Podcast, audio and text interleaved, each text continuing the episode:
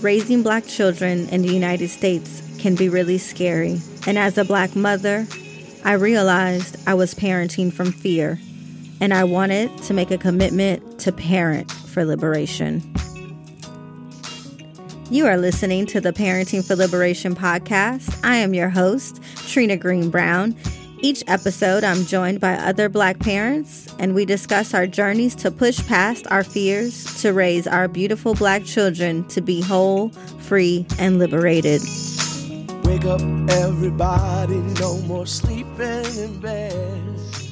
No more- hey, it's been a while. This is our first episode of 2020. I originally planned 2020 to be a year to come out swinging with updated content and brand and look with Parenting for Liberation. I was really excited about all that 2020 was going to start off with. Um, but it came with some loss personally for me. I lost my father in the first couple of weeks of the year. I wrote a blog about it, about how to grieve and parent, how to grieve and lead an organization. And I'm still moving through that. And I plan to do a podcast episode about that next month because not only am I personally grieving, the world is grieving. We're all grieving a sense of losing our normal life, our normal day to day, where a lot of us are on shelter in place orders right now because of the coronavirus. And so just sending folks lots of love um, and positive energy and healing energy.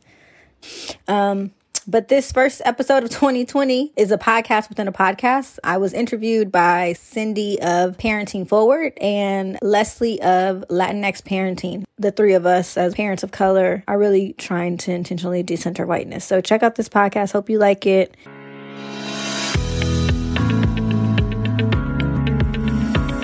Hey everyone, welcome to Parenting Forward. I'm your host, Cindy Wang Brandt.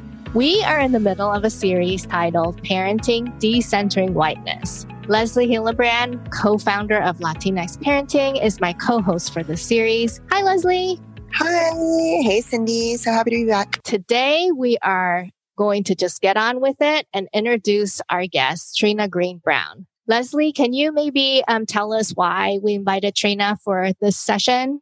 Yes. So Trina Greene Brown, she's a mama activist of two. She founded an amazing organization called Parenting for Liberation, which believes in the power of Black parents to conceive, birth, and nurture liberation for the future. And I met Trina. I reached out to her probably about a year ago when our work was really starting to get rolling. And I realized that, oh my gosh, there's this organization that's doing this very similar, very aligned work for and with Black parents. And so I feel like that is such a crucial movement to be a part of. And she's kind of at the forefront of that and leading that. And so I'm just so excited to be in connection with her because it's such important work. That's awesome. Trina, welcome to Parenting Forward. We're so glad to have you here and so thrilled to see the amazing work that you do. So let's go ahead and get into it. You are the founder of Parenting for Liberation. Maybe you can tell us a little bit about your own story, what you do, and why you do what you do.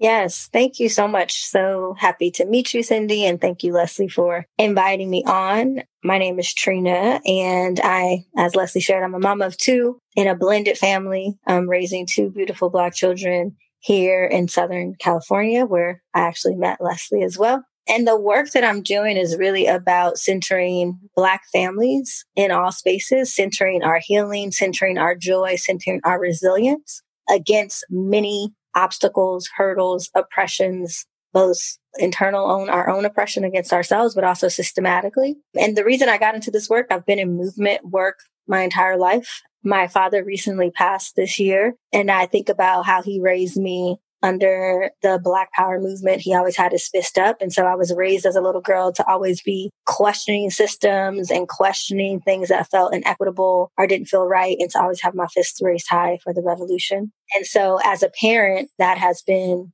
integrated in the way that I raise my children. And we're often challenging systems, challenging notions that are trying to limit what it means to be a Black child, to be a free Black child, to be a Black girl who has Black girl magic or a Black boy who can have Black boy joy, and limiting anything, whether it be sexism that tells them that what a boy should do and what a girl should do, and all these gender narratives from that range to interrupting things inside the schools, whether it be school push out or the way that Black children are systematically pushed out of school or automatically labeled in education systems. So just running the kind of range of how we show up in multiple spaces as parents, as children, as family, like ensuring that we are resilient and bold and proud and joyful as Black folks. And so that's been the work that I've been doing my whole life. And Parent Liberation really tries to bring parents together to look at the ways the systems have oppressed us historically and currently ongoing oppression and how can we heal from that interrupt the ways that that type of trauma or violence is integrated in our own lives. How do we interrupt that whether it be interrupting generational violence?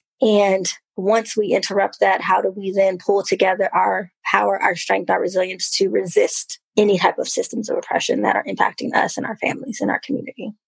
To be really generalizing and almost binary. Do you feel like it's ever a struggle to balance the positive and the negative parts of this kind of work? Because like you can really talk about injustice and oppression. And I mean, things like slavery and historical pains and trauma like that's really, really heavy. And I love that you talk so much about Black Girl Magic and Black Boy Joy at the same time. And you, you almost have to, to sustain the movement. But do you feel like that's a hard balance to strike? How much to do one or the other? I mean, I know it's bound up together, but practically speaking, when you're choosing topics for your workshops or you're um, hosting conversations online or in person, like that's still a balance to strike, right? Do you ever wrestle with that tension? It's definitely a balance. You're definitely right. A quote that has guided the work of Parenting for Liberation is a quote by Audre Lorde, which says, Raising Black children in the mouth of a racist, sexist, suicidal dragon is perilous and chancy. If they cannot love and resist at the same time, they will not survive.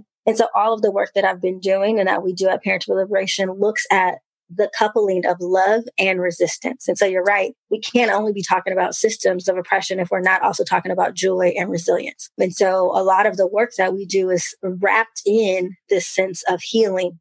And healing justice doesn't ignore the fact that racism is happening. It can't ignore the fact that, you know, incarceration rates are high. It can't ignore school pushout. It doesn't ignore that, but it reminds us of our innate ability to heal from that. And in our healing, we are resisting, returning to our ancestral ways of resisting and healing and loving on each other as a form of resistance. And so a lot of our spaces are both and we are bringing families together to celebrate, to be joyful, to love on each other, to practice healing modalities, whether it be saging ourselves or creating teas or creating body scrubs and utilizing different essential oils that have different healing properties. We're utilizing that and we're also building community with each other so that we see each other and we know that we're not alone in this struggle. But then also because we see each other and we have each other, we feel more empowered, more emboldened to actually resist. And so I think you're right. Like it, it is hard and it is a balance, but I'm often saying we have grown and lived in this reality of oppression. But even through that, we have often, our ancestors have taught us that we have the innate ability to heal and resist and use our own love and joy and resilience as resistance. Wow. I'm just smiling so big listening to you, Trina, because I just feel so similarly. I think about some of the ancestral ways that us in the Latinx community are relying heavily on right now, you know, and, and that communal sense of solidarity is so strong right now, especially. And so I really appreciate your words. So do you feel like as a leader of the movement that there are certain parts of your work that resonate more easily and then others that are more resistant? Like, for example, is it easier to get people to be activated for going on a march or, or writing letters? Or is it easier to get people to come together, you know, for these like healing times of healing and camaraderie? What do you find is harder to do basically in terms of like the audience and your and your people and your community? Yeah, that's a good question. First, I think it's about doing what I'm called to do. So as a leader, knowing that I can't do everything. Like I am not the leader who also leads protests and organizes and also leads healing circles. And there are people who probably can't do all of it. And if I really was pushed to do it, I probably could, but I really want to be in the work of like, what am I called to do? What is, what is my gift and offering to this space? What is my medicine that I provide? And that's around building beloved community. Like that is my offering. That's my gift that I was given from spirit, from God. Like that's who I am, how I show up in the work in my life. I'm about bringing people together and being in community together. And so that's been my movement strategy. And that's my orientation to the way of ending and interrupting cycles of violence. And so I do think that there are people who are drawn and definitely a part of parental liberation strategy is once we do the healing work and we and parents are doing liberated parenting in their own home, then now Black parents are positioned to connect and organize with local and national and regional organizations like Black Lives Matter, the Black Youth Project, or Move to End Violence. And so I do the work of like connecting folks to these other entities that already exist that are doing the protests and the marches. And my gift in this space is really about like bringing us together to see each other, to to heal, and to interrupt some of our own patterns that we're experiencing. That's so good. That's awesome. Yeah. I mean, it just takes many different people in different movements and to see collaboration and to recognize kind of your lane and what you're gifted in and what your passion is for and how that contributes to the larger movement. I think it's so good to have that clarity. Leslie, what about you? Like, what's the medicine you bring? Wow, I'm so glad you asked that. I just resonate so much with what Trina was saying. I was sharing with a coach I have her whole coaching platform is about what your story medicine is. And I was telling her, I said, it doesn't even feel right now like much of a choice. Like, I feel like this is really a vocation, a calling. Like, this is something that we don't really have a choice but to engage in all of these decolonizing movements, the movement of nonviolence. It's like we are in it for humanity. And there's just not a lot of solidarity, I think, with those movements. I feel like the dominant paradigm of oppression and, and all of these things that you mentioned at the beginning, I feel like that is such a strong current that has been present for so long. And so now it's time for us to kind of wake up. And so I feel like more of us, you know, I think parenting influencers of color, especially more of us kind of speaking out and really being present and taking up space, I feel like is really crucial in this moment. Yeah. And I, I have to clarify that I don't really think this is fair at all that we have to be asking these questions in the first place, right? Like it feels like only parenting influences of color are thinking about how do we balance activism and resistance and healing, right? Like all of the things, there's that extra burden, I think that we have to carry because of historical trauma. So I just want to recognize that this isn't even a fair question to ask in the first place, but it also exists and is a reality. So thank you for having this conversation. Cindy, can I pose a challenge to folks who are listening who don't identify as parent of color? That it's also their responsibility to have these conversations with their children. Non parent of color, white parents need to be having these conversations with their children because their children and they also, as parents, could also interrupt violence. They also can interrupt white supremacy. They can also interrupt systematic oppression because those children will grow up to be in leadership in some of these institutions. And if they have these conversations with their children now, we could potentially interrupt the cycles of violence that exist that impact communities of color at the hands and leadership of non communities of color. This is a conversation they should be having with their children. It's not fair that we have to have it. And it's a disservice if they're not having these conversations as well within their own homes. Well said. Let's talk a little bit about spanking. I think I speak for all three of us that we advocate for nonviolent parenting. I find the conversation about spanking is more complicated in communities of color because in addition to advocating for a child's physical autonomy and safety, we also have to talk about a history of physical violence, trauma, police brutality, family models, etc. And this is another one of those things I find white, gentle parenting spaces have the privilege to not talk about. How do you navigate the intersection of compounding factors when you talk about Black parenthood. And Leslie, you too.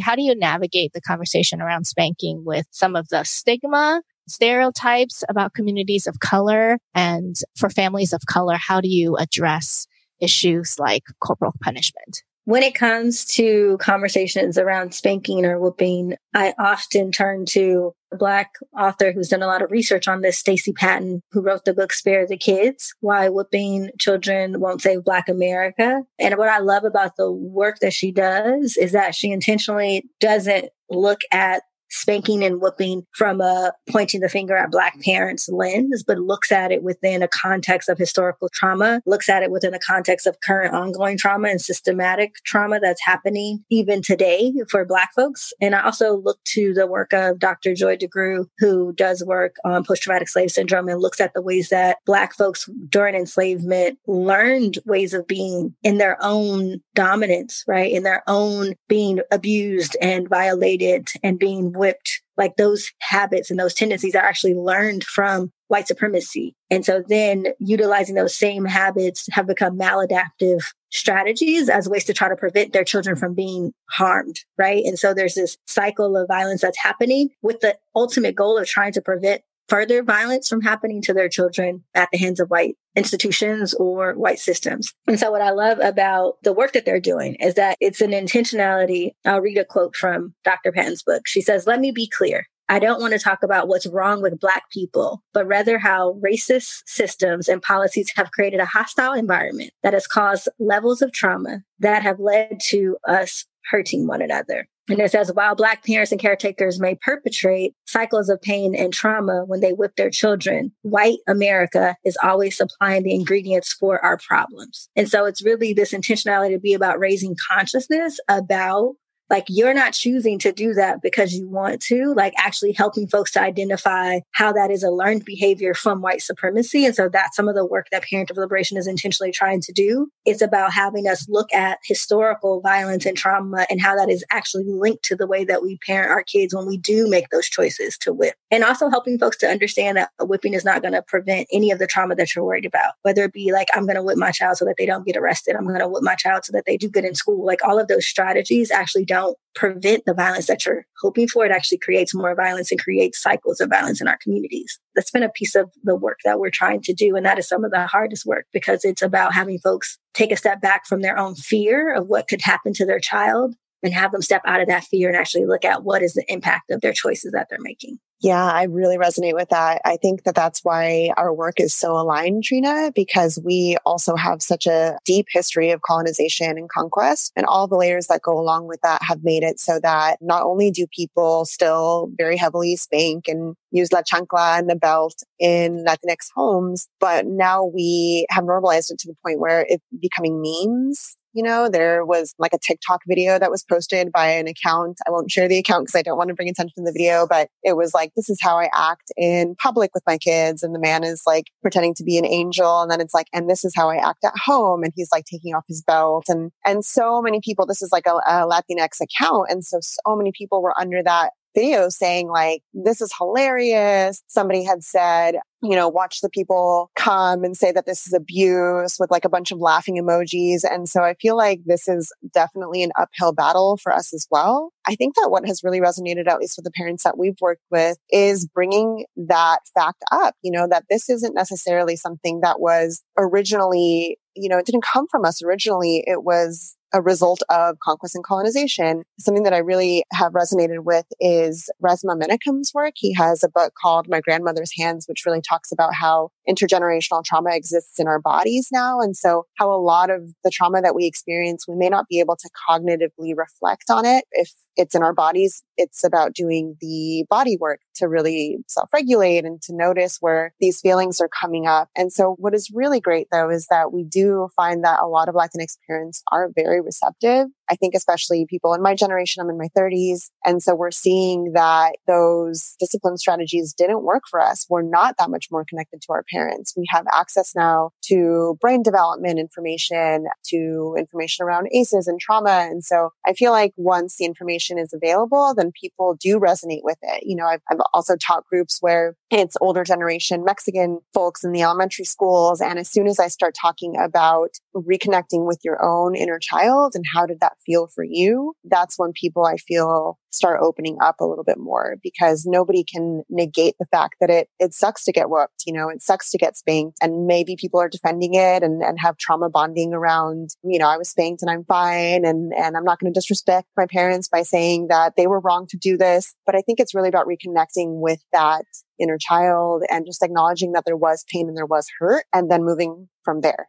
Yeah, I think trauma bonding is exactly it. And I also wonder if it's a way for people to it's like an identity formation, right? Like you get to have this group. You feel connected to your own group because this is an experience that's kind of separate from white America. I feel like that's what's going on when people are commenting in that TikTok video. They're saying that, yeah, look, this is the way, this is our experience and trying to assert that and trying to distinguish yourselves and feeling camaraderie and feeling like you're part of, you're identifying as part of this community. But unfortunately, with something that's really quite unjust to children. I just wonder how we can collaborate because I collaborate with other white gentle parenting influencers like, you know, LR Knost and all these wonderful influencers who do advocate for justice for children and their physical autonomy. But I do feel frustrated maybe that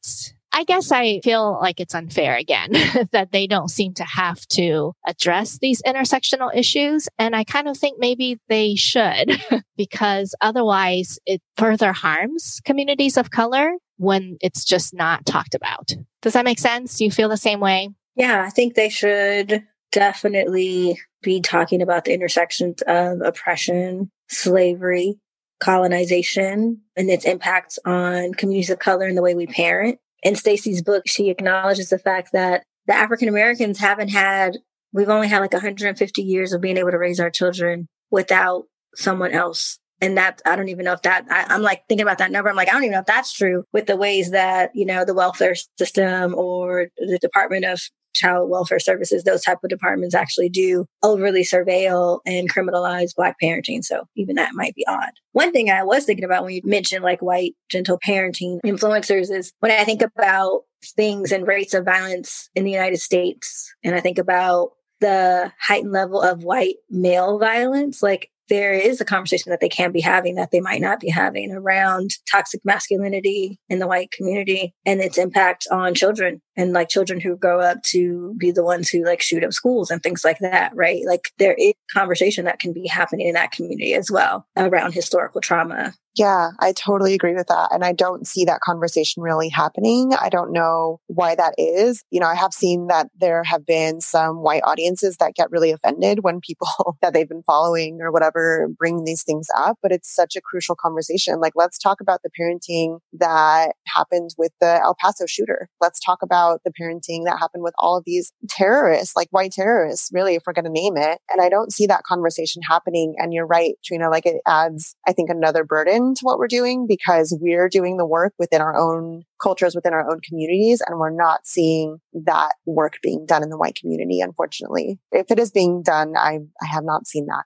I mean, I'm just, I'm not even asking for a lot. Like, I can't expect white parenting influences to be as expert or nuanced in these conversations, but I feel like just acknowledging that yes, gentle parenting, not spanking your children is something we strive for, but there are privileges inherent in even being able to have that goal and just being aware. And like you were saying, just having the race conversation.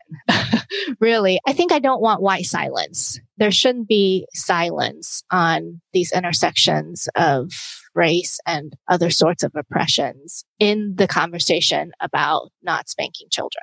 Yeah. And isn't that also like a symptom of the privilege though? The silence, you know, like they don't have to, right? Right. Like, they don't really have to. So I think they do though. but of course, you know, what, what can you do? Well, Cindy, you said you're not asking for a lot. I am definitely asking for a lot. Mm-hmm. Yeah. Like, yeah. yeah. Like we need to we need a lot. They need to step up and do a lot. Like we are burdened. We're burdened with the fact that we've experienced the trauma. We have to do healing work. And we gotta teach you. Like, no, I'm not doing that. Your work to do. So I'm asking for you to do the work. I, you know, there's like an elephant in the room right now because we're on day, what, three of quarantine in the United States right now, or at least in Orange County, California, where I am. And they just issued a health order that everybody has to stay indoors. So I just, I want to address that because I think that obviously there are some communities that are going to be impacted by this pandemic a lot more than others. And so I feel like Black, Indigenous people of color in those communities are. So I wanted to bring that up to Trina and just ask you, Trina, how you think that some of the effects that may be experienced or in, in the coming weeks or days, what is that effect and how may that ripple into the future, you know, and you could just kind of speak on, on your experience about that.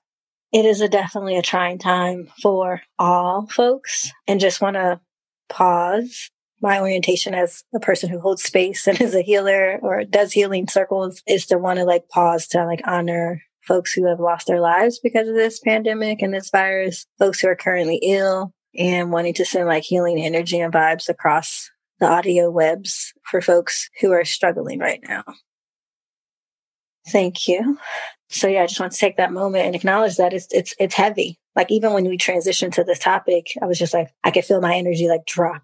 And so I just think the impacts, particularly on African American folks, it's, it's, it's impacting everyone, and there's a heightened impact for multiple reasons, like medically, like African Americans have disproportionate high rates of already undergoing or underlying illnesses, which makes you more susceptible to the coronavirus, right? So like African American folks have high rates of diabetes, high blood pressure, and also asthma or respiratory issues because of sometimes where we live. And so I just want to like add that layer that African American folks are more susceptible to the virus given that they have a lot of pre existing conditions. And also as a community, we often have had a strong distrust of medical practitioners because of the ways that our bodies have been experimented on and cut open and been tested on from Henrietta Lacks to the Tuskegee Airmen, right? And so medically, we have an impact because of racism in the medical field economically there's an impact on African American families. When I think about like the unemployment rate supposedly is going down. However, like the types of jobs that a lot of African Americans have don't provide them sick days. And so folks having to take time off without pay or taking time away without having any sick pay or leave. And so I know that there's a lot of federal supports that are coming down the pike where folks can like actually get some unemployment and things like that, which is helpful. But it is a scary time for folks who have to choose between, you know, going to work and trying to make money to support their family and having to stay home and not feeling like you're going to have enough money to pay your bills. So there's a lot of stress and anxiety around that. Although I know the government is trying to move to create safety nets for folks at this time who don't have that. And I think educational wise, all of the schools are closing and they're going online. And like, what's the internet divide, right? Like, who has access to just be able to go and get a computer and just go online and do their homework and go on school online? Like, a lot of kids who don't have access to internet, who don't have access to a computer. Uh, there's multiple kids in one home and there's one computer and they're fighting over it to do their homework, right? So I think there's also like that. And then also in school, a lot of kids their main meals come from school, right? Like they get their breakfast and their lunch at school. And so how is not being at school limiting people's access to meals? And so I know a lot of school districts are creating pickup spots where folks can still get lunches and still get breakfast because we know that there's a lot of kids who they're, that's their only meal. I know that that's a, a low income problem as well. So I just think about there's multiple layers that folks are sometimes not holding when they think about what's the impact of like everybody being quarantined at home that there's all these multiple line, underlying issues that might be impacting communities of color and Black communities specifically at higher rates. Yeah. Yeah. It seems like a crisis like this kind of heightens the systemic injustice that already existed, but kind of brings that out even even more and impacts folks even more. So thank you for sharing that with us so that we're more aware. Yeah, I also wanted to just add with that, you know, you mentioned the parental stress that may be experienced right now by communities of color. And we had just posted on our Instagram, you know, thinking about, actually was a Stacey Patton tweet. And she had said, you know, thinking about all the children that are going to be home with abusive parents. And that's not just, you know, to Black parents or to Latinx parents, but I can't really shake that that concern that I'm feeling. And at the same time, I'm seeing other people say, if you suspect abuse, call it in. And I'm like, I don't think I would do that if I had a black neighbor, just knowing how that might be approached versus whether it was like a white neighbor. I don't know if I would feel comfortable calling CPS right away. And so I'm wondering if there's something like if there's a conversation that we can have around how to support those families. What are some things that maybe we can do? And this maybe goes to both of you. Like, what are some things that, that maybe we can do to ease ease the burden on parents, to ease the stress. Because I feel like we all kind of have to be all in right now and support each other. And so somebody actually reached out to us on our Facebook page last night and said that they have that situation. They have a, a neighbor, she's black and she's obviously stressed out and she's yelling and they can hear the children crying. And I, I'm not sure, you know, I haven't responded yet. I'm like, I'm not sure how to respond to that. So I'm wondering if any of you have thoughts about that. Yeah, that has been coming up um, in terms of conversations a friend of mine, similarly on Facebook, posted a similar thread and started to collect a list of things that people could do. And that was, you know, again, this circumstance is evolving very quickly. So this was about a week or so ago. Amita Swadhin had posted about how can we show up for those children. And so they had come up with some ideas about like, could you go next door and offer like bring a toy and say, Oh, I got this for the kid. Do you need any help with your child? Or I brought I made this meal. Like just going to the door to try to interrupt that moment of stress. And it was like other ideas around like, oh, offering to like keep the kid for an hour, or, you know, I can read a book with them for an hour. They can come to my house like my neighbor. But because now that even those options are being limited because now if we're on quarantine and you can only stay in your own house, like how are those things limited? And so it's still like it's an evolving situation. And it's just like, well, what can you do? How can you be in relationship with that parent? Could you get on a phone call with that parent and not about criticizing them, but helping them to like release, relax, to heal, to breathe? Can you offer them some healing tinctures or ointments? Can you offer them resources? Like, can you offer them, like, oh, I have an extra, I cooked extra food. Here's some food, you know, for you and your kids and your family because it might be stressful. Like, what are the ways that you can offer relief for that parent so that they can have a moment to pause? And what are the ways that you can show up for that child so that they feel like they have someone nearby and what are the ways to do that given the new kind of restrictions? And i think this is going to continue to be evolving. Yeah i feel like just as the pandemic is highlighting the systemic injustices it's also highlighting the resources and the work that was being done before the pandemic struck because like the work that you've been doing, Trina, of healing and of supporting the friendships and the relationships and the community building work that has been done before this, hopefully can come into play at this moment now. And you can offer those resources that have like a foundation to give people the support that they need because you really do have to have kind of a relational foundation. I think it's really hard to go into a complete stranger's home and try to offer support. It could bring bring some disruption. And yeah, I hope some of those ideas work out for people. I'm just also hoping that the work that people have been doing to build community and support becomes a resource at this time. Yeah, I definitely agree that it requires some relationship. And, and I think this is the time now to actually begin. If you haven't had those relationships with your neighbor, like the time is now, it's even more vital to build connections when we're, when we're being told to social distance. It's like we can social distance but that doesn't mean that we have to disconnect relationally. Like, how can we also maintain connections or build connections? Because right now we're going to realize that all that we have is each other to get through these type of situations. So yeah, I heard someone say that we should call it physical distancing instead of social distancing because we still need to be social. yeah, that much more, right? Like I, I was just listening to Parenting is Political. They just had an episode and she was saying that this is the time to be that much more connected, you know, like get that need for community met more our cup has always needed to be filled in order to fill our children's, but now we need to constantly be checking in with each other and to give ourselves those resources that are going to allow for us to continue to support each other, even remotely. And I think it's such a beautiful thing that we're experiencing this during this time where we have access to technology, where many of us do have access to technology so that we can remain connected in these ways. I just think that that's like a lucky break kind of like we have Zoom play dates and we have access to like my children and I were doing cosmic kids yoga earlier. And so I want to just stay grateful, right? And trust that this is going to pass, but, but also stay grounded. Yeah. Well, thank you so much. To wrap up, we're asking all the guests on our series, who are your favorite parenting influencers of color? So Trina, maybe you can tell us yours since Leslie and I already shared ours in last week's episode. Ooh, good question. Hmm.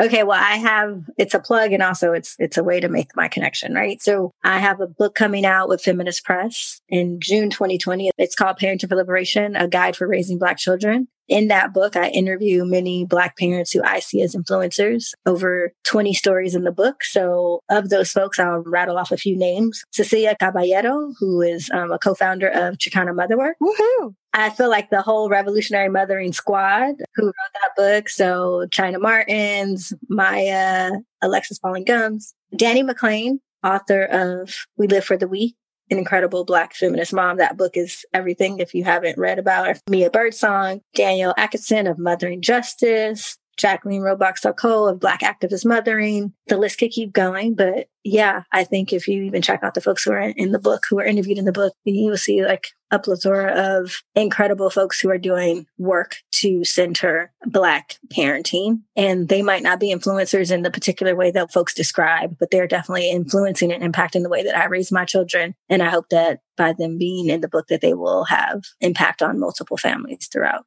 the nation. That's awesome. Wow, that's really awesome. I can't wait to check out some of those resources. And folks, don't forget to check out Trina's podcast, Parenting for Liberation. And do you have a website? Yes, www.parentofliberation.org. Okay. And we could probably get news of the book, the upcoming book there, and links to all your other socials as well, right? That is correct. Awesome. Well, thank you so much for being on my podcast today. It was such a pleasure to talk with you. Thank you so much for having me. Everybody be safe.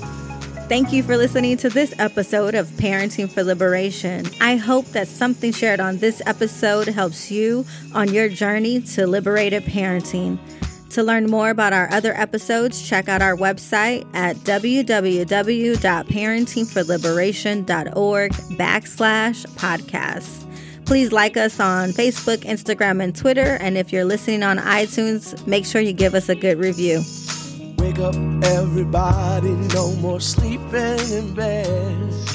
No more backward thinking.